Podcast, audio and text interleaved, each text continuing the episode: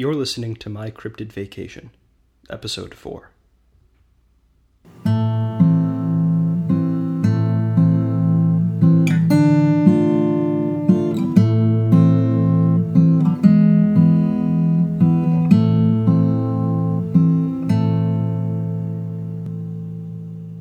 all honesty, the Santa Cruz Mystery Spot isn't where I thought I was going to end up when we departed from the Willow Creek China Flat Museum. First off, I mean, Santa Cruz, and second, I'm already stretching the function of this trip by including the Oregon Vortex, as the first episode, no less. When I arrived in Felton, California, I discovered for the second, and final, time this trip that my information on the open hours of the Bigfoot Discovery Museum had been incorrect. Not only would I not be able to make it to the museum the day I arrived, but it would also be closed the next day when I left back to school in Oregon, necessitating some sort of workaround. But that's for next episode. In town for a day, with less than nothing to do, I searched for something that I could at least justify exploring for this project, and stumbled upon the attraction mentioned by those folks at the Oregon Vortex, the Santa Cruz Mystery Spot. I decided to make a day of it, and turn this stroke of bad luck into a compare and contrast between the two Gravity Hill locations. And whatever my initial apprehensions, I'm very, very glad I went.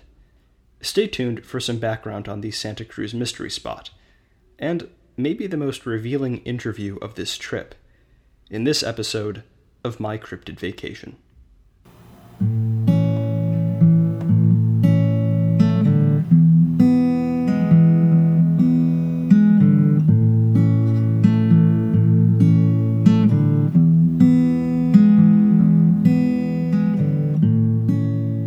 The Santa Cruz Mystery Spot was discovered in 1939 and opened to the public in 1940 or 41. It has, to the best of my knowledge, not been closed since. As of 2014, the location is a California historical landmark. We wove through the tall trees before arriving at a populated parking lot, decked out in American flags and other forms of patriotic swag. Leftovers from a very busy Memorial Day. Tickets were $10, no refunds, of course, and we were swept up into a tour that included elements of stand-up, musical comedy, and references to popular internet memes, a Gen Z spin on a rather old attraction. Explanations for the phenomena of the Santa Cruz Mystery Spot vary, and some, not all, are completely off-the-wall bonkers. Between explanations listed by the tour guide and those that I found on the spot's website, here are some vaguely official explanations. Metal cones are buried deep underground as a routing system for alien spacecraft. A magma vortex sits under this earthquake-prone California crust. Natural gas, not like actual natural gas, but naturally occurring gases, are leaking into the area and causing hallucinations. There's a high concentration of dielectric biocosmic radiation. Don't look it up, it's not a real thing. There's an actual alien spaceship buried under the hill. A psychic effect inducing radiesthesia, the extrasensory perception of radiation detection. Radiesthesia is also allegedly related to just sensing things, like running water underground or physical illness. Carbon dioxide leaking from underground. And my favorite, which is unknown, in quotes, forces. Just forces. As far as I could tell, there is not an equivalent document to Lister's notes on the Oregon Vortex for the Santa Cruz Mystery Spot, unfortunately.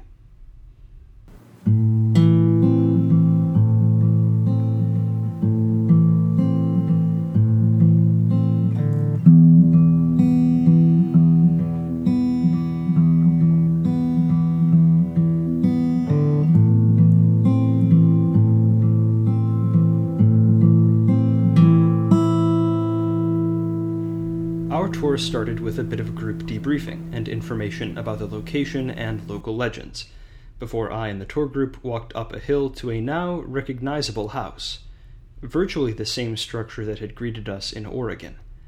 The tour guide was a young man who incorporated modern internet-age references into the canned presentation, stopping occasionally to play music on a speaker that he carried with him. The tour itself followed some familiar beats. No one could balance inside the house, there was a plumb line hung to demonstrate up and down, and we all oohed and awed when a volunteer's water bottle, well, the water inside the bottle, seemed to flow uphill against the excellently named Board of Mystery. The tour itself followed some familiar beats. No one could balance inside the house, a plumb line hung to demonstrate up and down, and we all oohed and awed when a volunteer's water bottle, well, the water inside the bottle, seemed to flow uphill against the aptly named Board of Mystery that we just checked with a level. Volunteers also had time to test out billiard balls against that bewildering board. I saw a compass app out that was kind of lazily spinning. Inside the house, kids bounced around, the tour group took pictures in wacky poses, and we eventually stepped out onto a flat plank on the far side of the house. Virtually the same setup as the Oregon Vortex, at the same time as the next group arrived at the house. Quick turnaround on those tours. The tour ended with a few more optical tricks, this time supervised by some very excited, and adorable, child scientists in the group. With that, the guide took tips, handed out bumper stickers, and we'd experienced the Santa Cruz Mystery Spot in all its mysterious glory.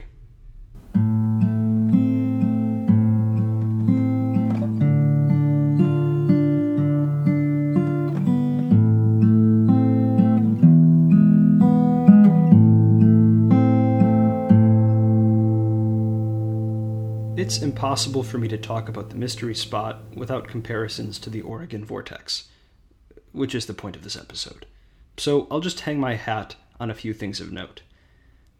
However similar the house looked to the House of Mystery, the guide assured us that it had actually been built as a residence by George Prather, the original owner of the property.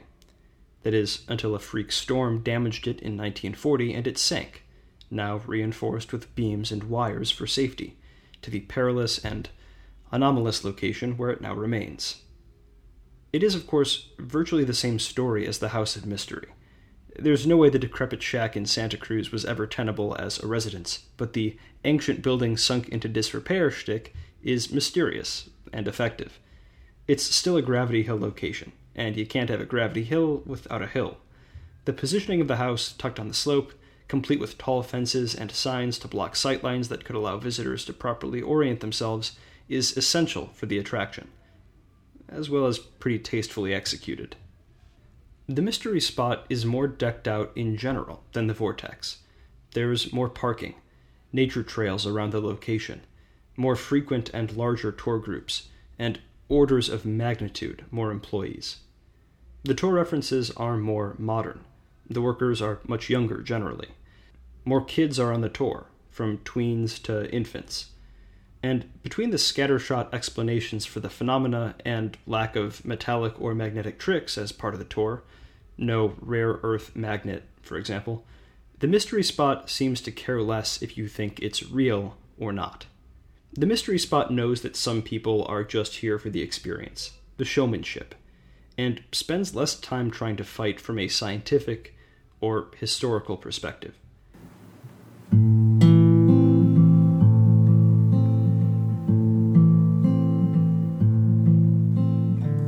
Of course, we had to check the gift shop.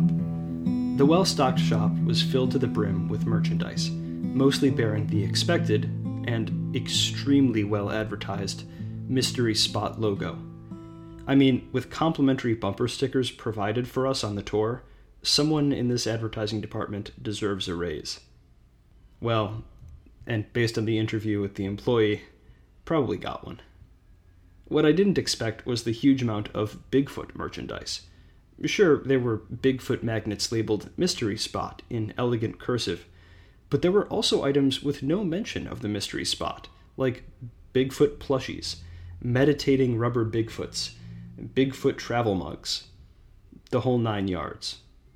We see here Bigfoot not as a creature, but a symbol of playfulness, doubt, mystery, and maybe even a little bit of camp.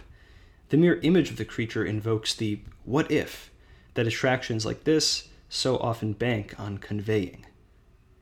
I had the great fortune of speaking with a Mystery Spot employee at length about his experiences as a worker at the attraction. I spoke with the charming and helpfully gregarious Connor O'Brien Kerr. Kerr was forthcoming about his time at the Mystery Spot, as well as some of the tricks of the trade, most of which I'd cut out that we might preserve the air of mystery. Most of this episode is simply my interview with Kerr, edited slightly for brevity and omitting a bit at the end of the interview. So, without further ado, here it is.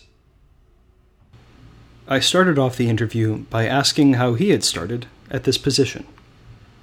I turned 15, and my initial intent was, I'm 15, I can get a job now. My friend, he told me this place was available because I was going to work at the boardwalk, you know. Yeah. Most teenagers who are in Santa Cruz area are going to work at the boardwalk because they will hire anyone and they pay reasonably well. Okay. Plus, it's just the most well-known place, and there's just like a ton of options. So I was going to work there. My friend told me, hey, work with me here, because he had family who worked here. So I learned about it through him, and I got the job. I got interviewed. I wore like a suit and tie and all of that. Yeah. And I told that to one of my friends who also got hired here, and he's like, oh, I wore like jeans and like a sweatshirt, and I'm like, oh, okay.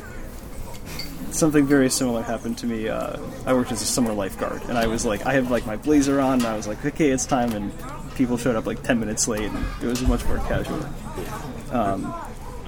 So I guess just for my own records, what is your name, how long have you worked here, and like what is your title at the museum, or at the Mystery Spot? My name's Connor O'Brien Kerr. I've worked here for almost 2 years now. I'll explain some things. So there's multiple things you can be certified in, you know, be like worked in basically. Yeah. We have canteen right there. Currently, like no one's working there because it pulls resources. It doesn't make in as much income, and it's also like no one wants to work there, basically. Yeah. I met my girlfriend here. She was working there, and like she quit. She's like, I wanted to quit so long ago, but I also needed the money. Yeah. Then there's gift shop, obviously. Ticket check back there.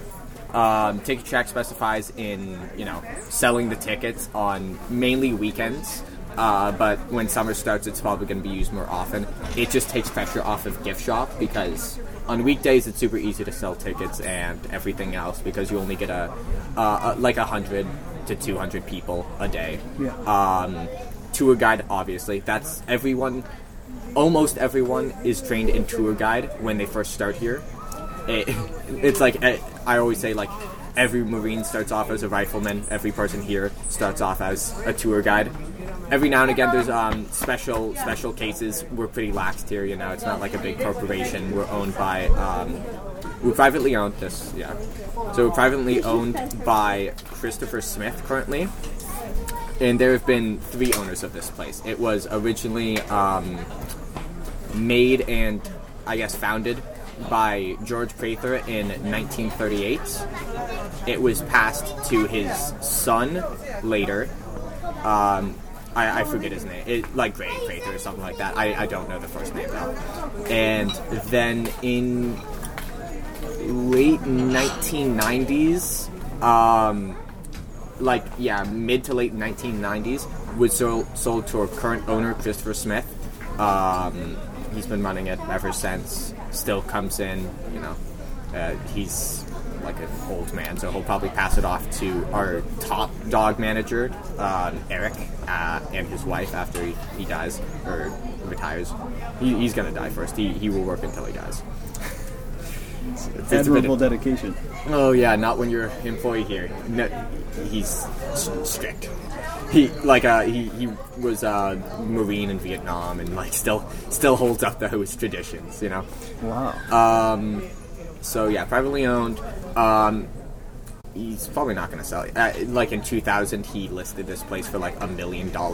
He'd sell it off for, because this place backs in like a lot of money. Yeah. So on, I am trained in ticket shack, gift shop, tour guides. Oh, phones is also another thing. You know, everyone here knows how to pick up the phone and at least help people to a certain extent.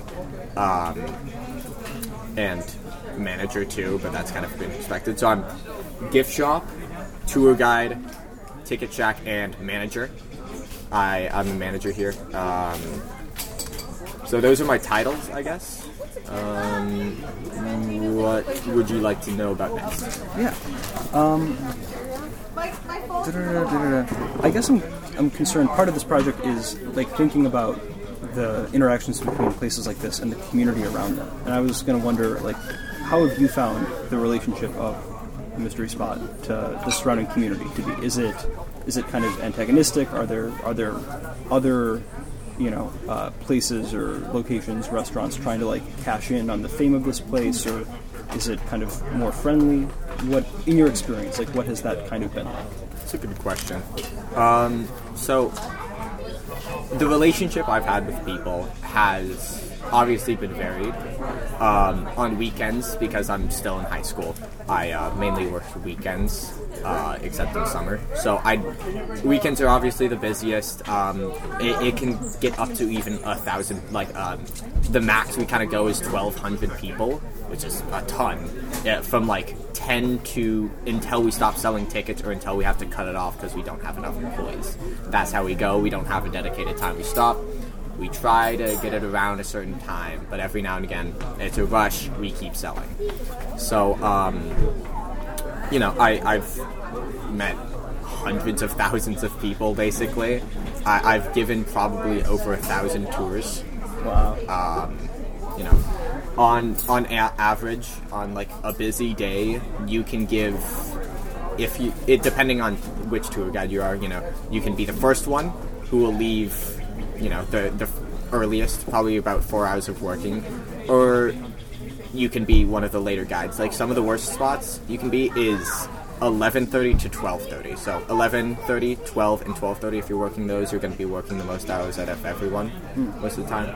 The longest day I've had here is 10.5 hours, with 6 or 7 tours. Not a fun day. My bank account very much enjoyed it, but I did not. So it varies. You're going to experience a lot of different kinds of things. Like I've had amazing tours where I actually end up being friends with the people. Like one time I met these. This was like my first 3 months in, probably. I met these people. It was a group of, I believe, 7 high schoolers, varying from my age to 1 to 2 years older.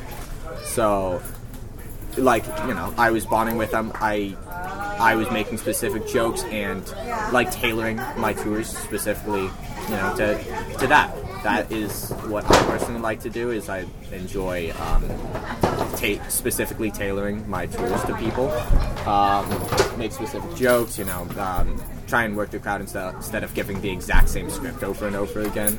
It helps it vary. You know, their experience makes it more enjoyable, but it also makes it more enjoyable for us, all of the tour guides, because, you know, if you say the same script 5 times a day, 5 times a week, that's it gets very mentally taxing. And every tour guide can agree, every person here can agree, this job can definitely be really mentally taxing over time, because, you know, some groups you have is just draining, is the main word. It's just kind of like a pain in the ass after a while. And, you know, we work for tips. Tips are where most of our income's going to be. The most I've made in one day is $163 off of it was like 4 tours.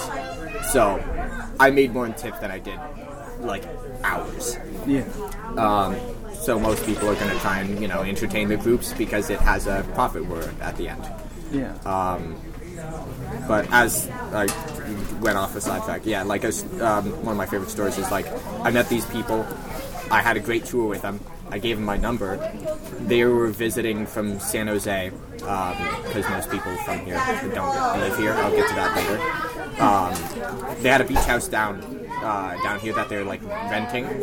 So I went to the house after meeting them off of, you know, a tour, and I'm like, hey, if you're gonna kill me, like, let me at least like see the house first.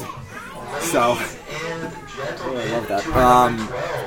So I went over there, you know, they were all cool, had a good time. 2 weeks ago, I ran into one of the people, and, like, at the boardwalk. I was there to visit a friend who works there, and I saw her, and we talked for a little bit, and, you know, I still talk to them to this day. Yeah. So that was over a year and a half ago. To get more into the, like, dynamic of who's coming here. Mainly, you're going to get people from San Jose. That is where most of the people come from. San Jose, San Francisco, San Diego, anything with a San in it, you're going to have people come from there. Most people coming from up north, you know, you got like Silicon Valley people are mainly coming here because Santa Cruz is an extremely popular tourist town for, you know, those kinds of people. So, like, they always come down here, go to the boardwalk, then they come here, or vice versa. That is normally what happens. They go to the boardwalk, here, and then go to the beach. Sometimes downtown.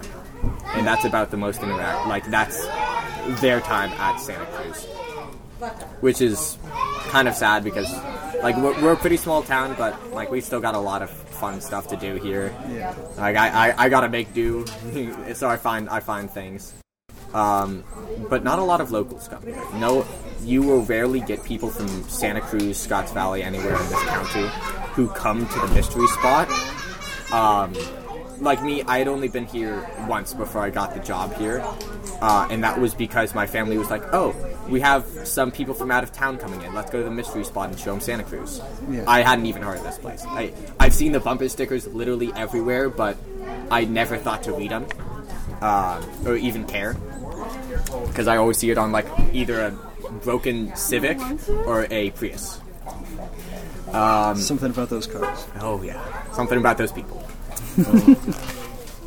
So, we don't have a lot of people in Santa Cruz coming here. And that, like, I like to ask people where they come from. Yeah. Maybe once or twice a week, I'll have someone from Santa Cruz. Most of the time, though, it's people who are like, oh, yeah, I lived here and I'm bringing my family. I'm coming back. Or, like, I just moved here and I want to figure it out. So, it's a weird one. No one's really making money off of us but us. But there's a lot of people who, you know, don't like this place because it, for a few reasons. Like, some people don't like this because it attracts more tourists, and people from Santa Cruz are very territorial. Like, that's what I found is, you know, we don't like people from Silicon Valley because Santa Cruz is one of the most expensive places in all of America to live. Yeah. Everything here is about $1 million more than what it should be. It's ridiculous. And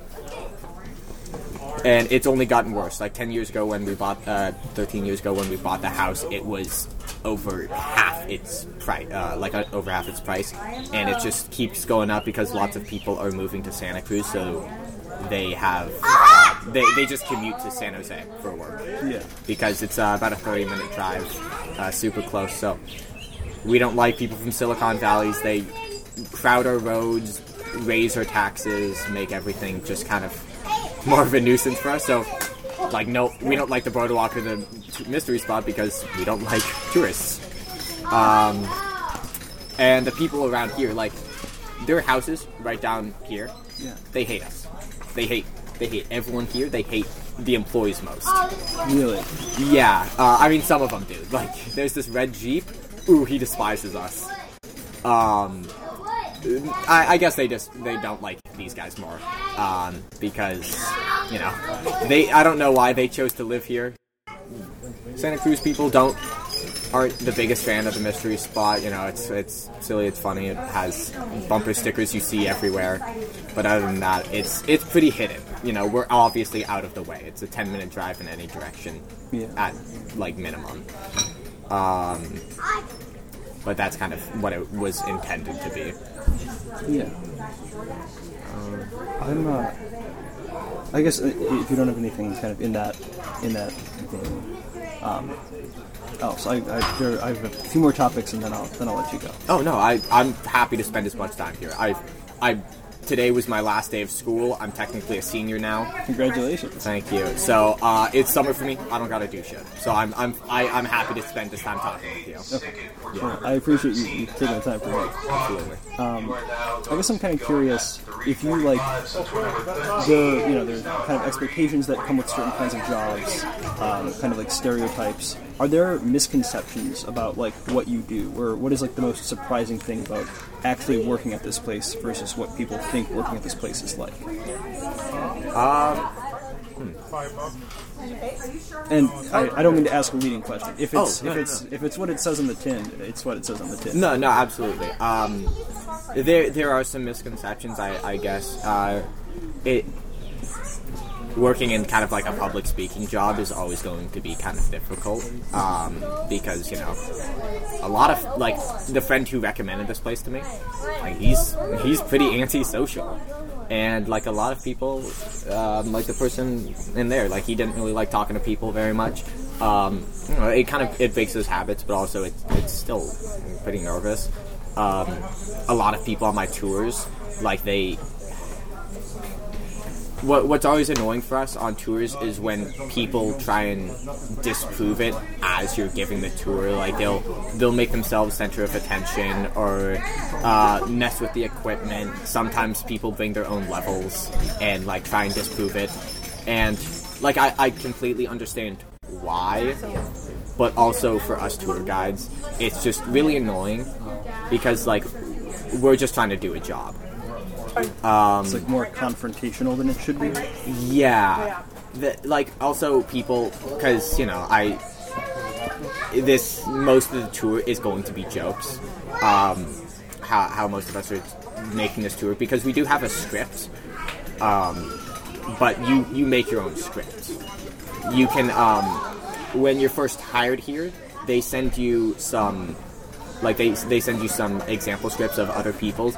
You can copy and paste the whole thing. But most of the people, like me, at least, I wrote my entire script and just, like, went off of it. We have guidelines we have to fill, like, checkboxes for every area. Sure. Like, you have to give this information, and do that. Everything else, though, it's your own. It's your time. Yeah. And everyone has their own modifications and specific ways they like to do it. Some people go faster in some areas or skip others entirely. So it's, you know, it's a really personal thing. And it's annoying when people are just like, oh, you're reading a script, aren't you? It's like, well, yeah, because what do you expect me to do? Hey, guys, I'm Connor, so what do you guys want to talk about? Wait, I'm supposed to do my job? Oh, I forgot. Yeah, so it's like, I don't know. You encounter a lot of people, not like, some of them are going to be really nice and be really memorable, and some others will be memorable in the bad way. Like, the amount of people who've come up to me and just, like, insulted me, said, like, oh, this is, like, this one was one of my favorites. After the entire tour was done, they came up to me and was like, oh, here's a tip, get better jokes, and walked away. I was 15. That was my first month working. I'm like, will do, 60-year-old man who gave me the death stare the entire time. Like, you get literally every kind of people. I've had every type. I have had every type of person. Some people who laugh at every single thing I say, even if it's not funny, to people who I make a damn good joke and then they just death stare me for like the entire time, and everything in between. And you know, inside our ticket shack, we have a bunch of like quotes or things written on the walls, literally covering the entire area. It is just you know, funny things, and it's hilarious to read it because, you know, most of them come from the past 8 years or so, so pretty recent comparative to, you know, the creation of this place. But like it is hilarious. One of my like best friends, Bree, she had a guy who during the tours, you know, we pour water on the board to show, like, to show as an example. Yeah. A guy said, "Shower me," went under the water and started, like, washing himself. She ran into him a few months later, and he says that he was going to come back and bring, like, shampoo and conditioner. Like, it is absolutely mind-boggling the kinds of people you'll get here, because, like, when you give 1,000 tours to max 28 people, well, that's what it's supposed to do. I've given people tours of, like, almost 40. Like, you will get every type of person. The main reason I stayed was the coworkers here. I love almost every one of my coworkers. We hire a very good selection of people. Like, I have met my girlfriend here. Some of my best friends I've ever had came from here. Basically everyone I've worked with, I've had a good connection with. People who've, you know, quit, I still am in contact with. And then also we just have a really good environment here. Like, I guess the I've kind of two final questions. Absolutely. And the first is, like, have you, or, like, who else, is there anything else, like, you want to kind of, like, add as an addendum? Is there anyone else here that I should, like, talk to for a different perspective, or kind of open the floor to you?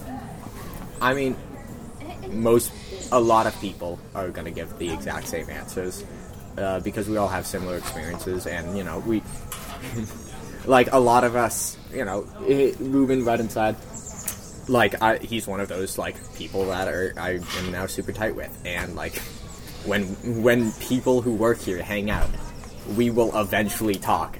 In that same, like, we will always bring up the mystery spot. Like, lots of us have dreams that take place here. Like, Ruben, literally, like, most of his dreams take spot here. I've had, like, a few nightmares here before. Actually, technically any dream I've had here is a nightmare, but... but, you know, you're gonna have a lot of similarities between answers. We do have a lot of different kinds of people, though. Like, Maurice, he just hit his 10 years, or is about to. My other manager, Rachel, she hit 9 years 4 days ago. Wow. I asked her, like, why do you still work here? Like, she's like, oh, I love this job. I'm like, I don't plan to get another job. So, like, I don't know. You'll find weird people like that. And we've had very weird people. We have very weird people. Everyone here is unique. I'm no exception. The final question I have to ask, only because I'm interested and I've asked kind of everyone so far, mm-hmm. And you can define the word supernatural however you want, but I guess my question is, have you ever had what you would describe as a supernatural experience? Oh no, this place ain't supernatural. It's all rigged. Like, if you want, I could even, like, tell you how. Oh, if you'd like, we can do that off the record. I don't care. But I just mean more abstractly. Sorry. Yeah, I saw Bigfoot in the woods take a kid. Now, I love telling kids that, though. I'm like, hey, if you don't shut up, I'm gonna, like, Bigfoot's gonna get you. God, I love messing with kids on my tours. It's so fun. Every now and again, when they're just being, like, annoying, I'll stop talking, push them up to the front, and tell them to give the tour for me. They don't talk for the rest of the tour. It is amazing. Their parents love it. They always tip me. Supernatural, though, I don't really think so. It could be, like, one worker here, what's his name, Jason, he always believed in this spot. He thought it was, you know, supernatural. He thought this was the heart of the forest. I can go on about him for hours. I can't really think of any supernatural things here. And sorry again, not a leading. I'm not like I'm not planning to make things up to like help your interview. I'm telling you the truth. I'm telling you the fact. Yeah, I appreciate it. But yeah, that's pretty much all I've got. I'm curious. I'll turn the recorder off, and then if you want to let me know how it works behind the scenes. You don't have to turn the recorder off. Oh. Well, I don't want to be tempted to expose the secrets. No, you can go for it. Did you already ask about beef with the Vortex? What? Did you already ask about beef with the Oregon Vortex? Oh, yeah. Oh. So, we were, a previous stop. Sorry, that is my girlfriend. Here on the thing. Not a serendipitous passerby. Yeah. But we were at the Oregon Vortex a few days ago. And there were tour guides who were from here, and they worked at the Winchester Mystery House. Oh, yeah. But they were kind of describing there appeared to be some animosity between the Vortex and the Mystery Spot. I mean, okay, so how I know it as is, we got Confusion Hill that we also beef with at their place. When it, like, in the exit, it has, like, if you didn't like us, if you want to, like, rate us bad on Yelp, we're the Mystery Spot. And I talked to the guy here. He's like, "Oh yeah, the Mystery Spot. I like that place. They have tour guides." As he's like a 60-year-old like redneck dude. Oregon Vortex though. I mean, sure we have the beef, but also it's all jokes because none of us really give a shit. Our interview did go on, but I will keep what I've learned there. I'll take those secrets with me to the grave, or perhaps to Patreon. I'm not entirely certain at this point. But yeah, it was a really awesome, really informative interview with someone who was really happy to be there. And I was really happy to speak with him. And that was the interview at the Santa Cruz Mystery Spot. Join me next time for a brief rundown of the Bigfoot Discovery Museum in Felton, California, and a lovely chat with its owner, Michael Rugg, next week on My Cryptid Vacation.